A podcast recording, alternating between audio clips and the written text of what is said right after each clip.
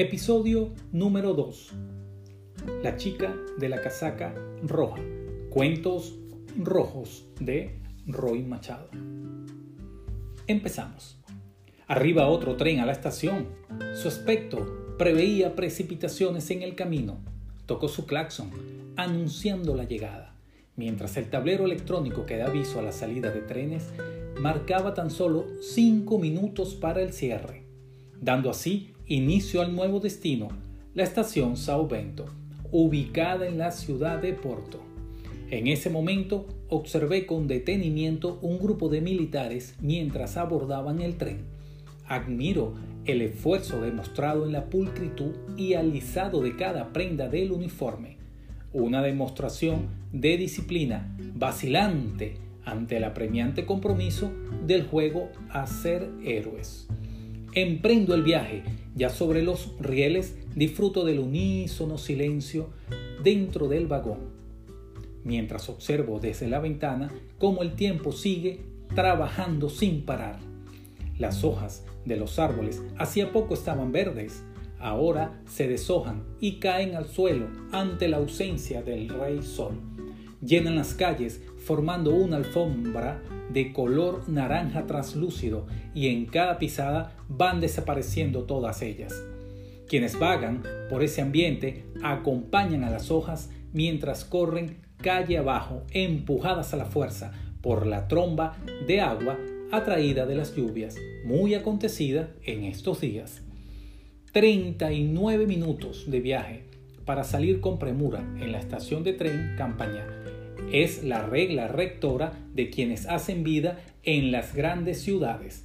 El influjo del mal de aquellos pensamientos pesimistas y la anomía de vivir en estrés conlleva a no disfrutar de todo aquello que nos provee la vista, potenciando nuestra gratitud al universo.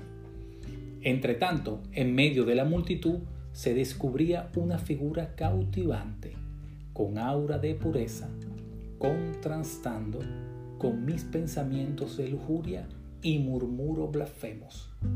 Ahí estaba ella, una hermosa, elegante mujer con una casaca roja carmesí, abriéndose paso entre la multitud, autómata, fría y habitualmente taciturna.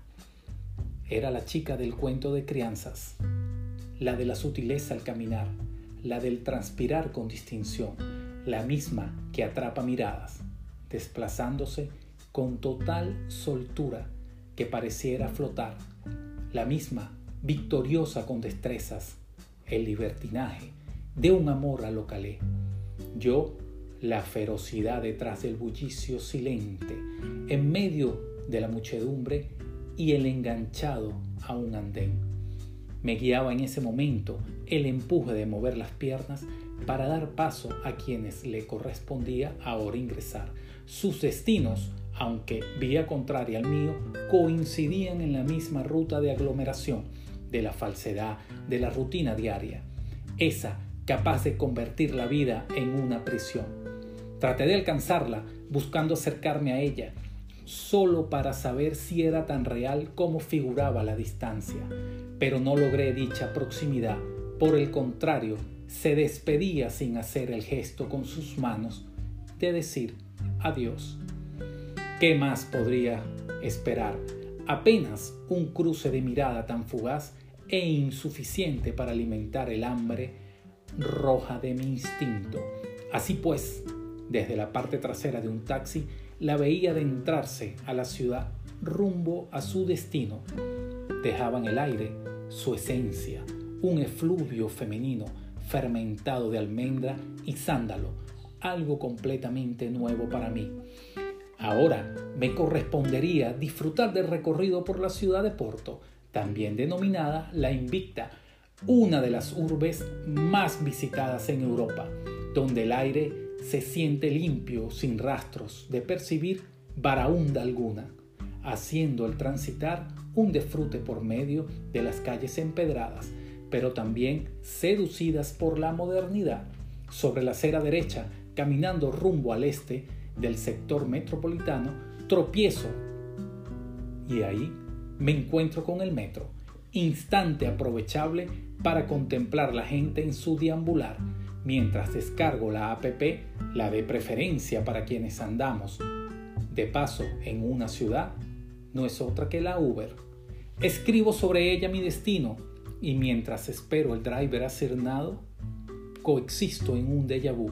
Ahí justo en ese momento, cuando miro el tranvía pasar, un instante, calmo, mágico, sutil, donde el paso se hace presente haciendo evocar en el tiempo esa sensación placentera de viajar y disfrutando del aire fresco de esa ciudad en otrora conocida como portucalense, ahora heme aquí caminando por la plaza de la música, pensando, deseando, innovando.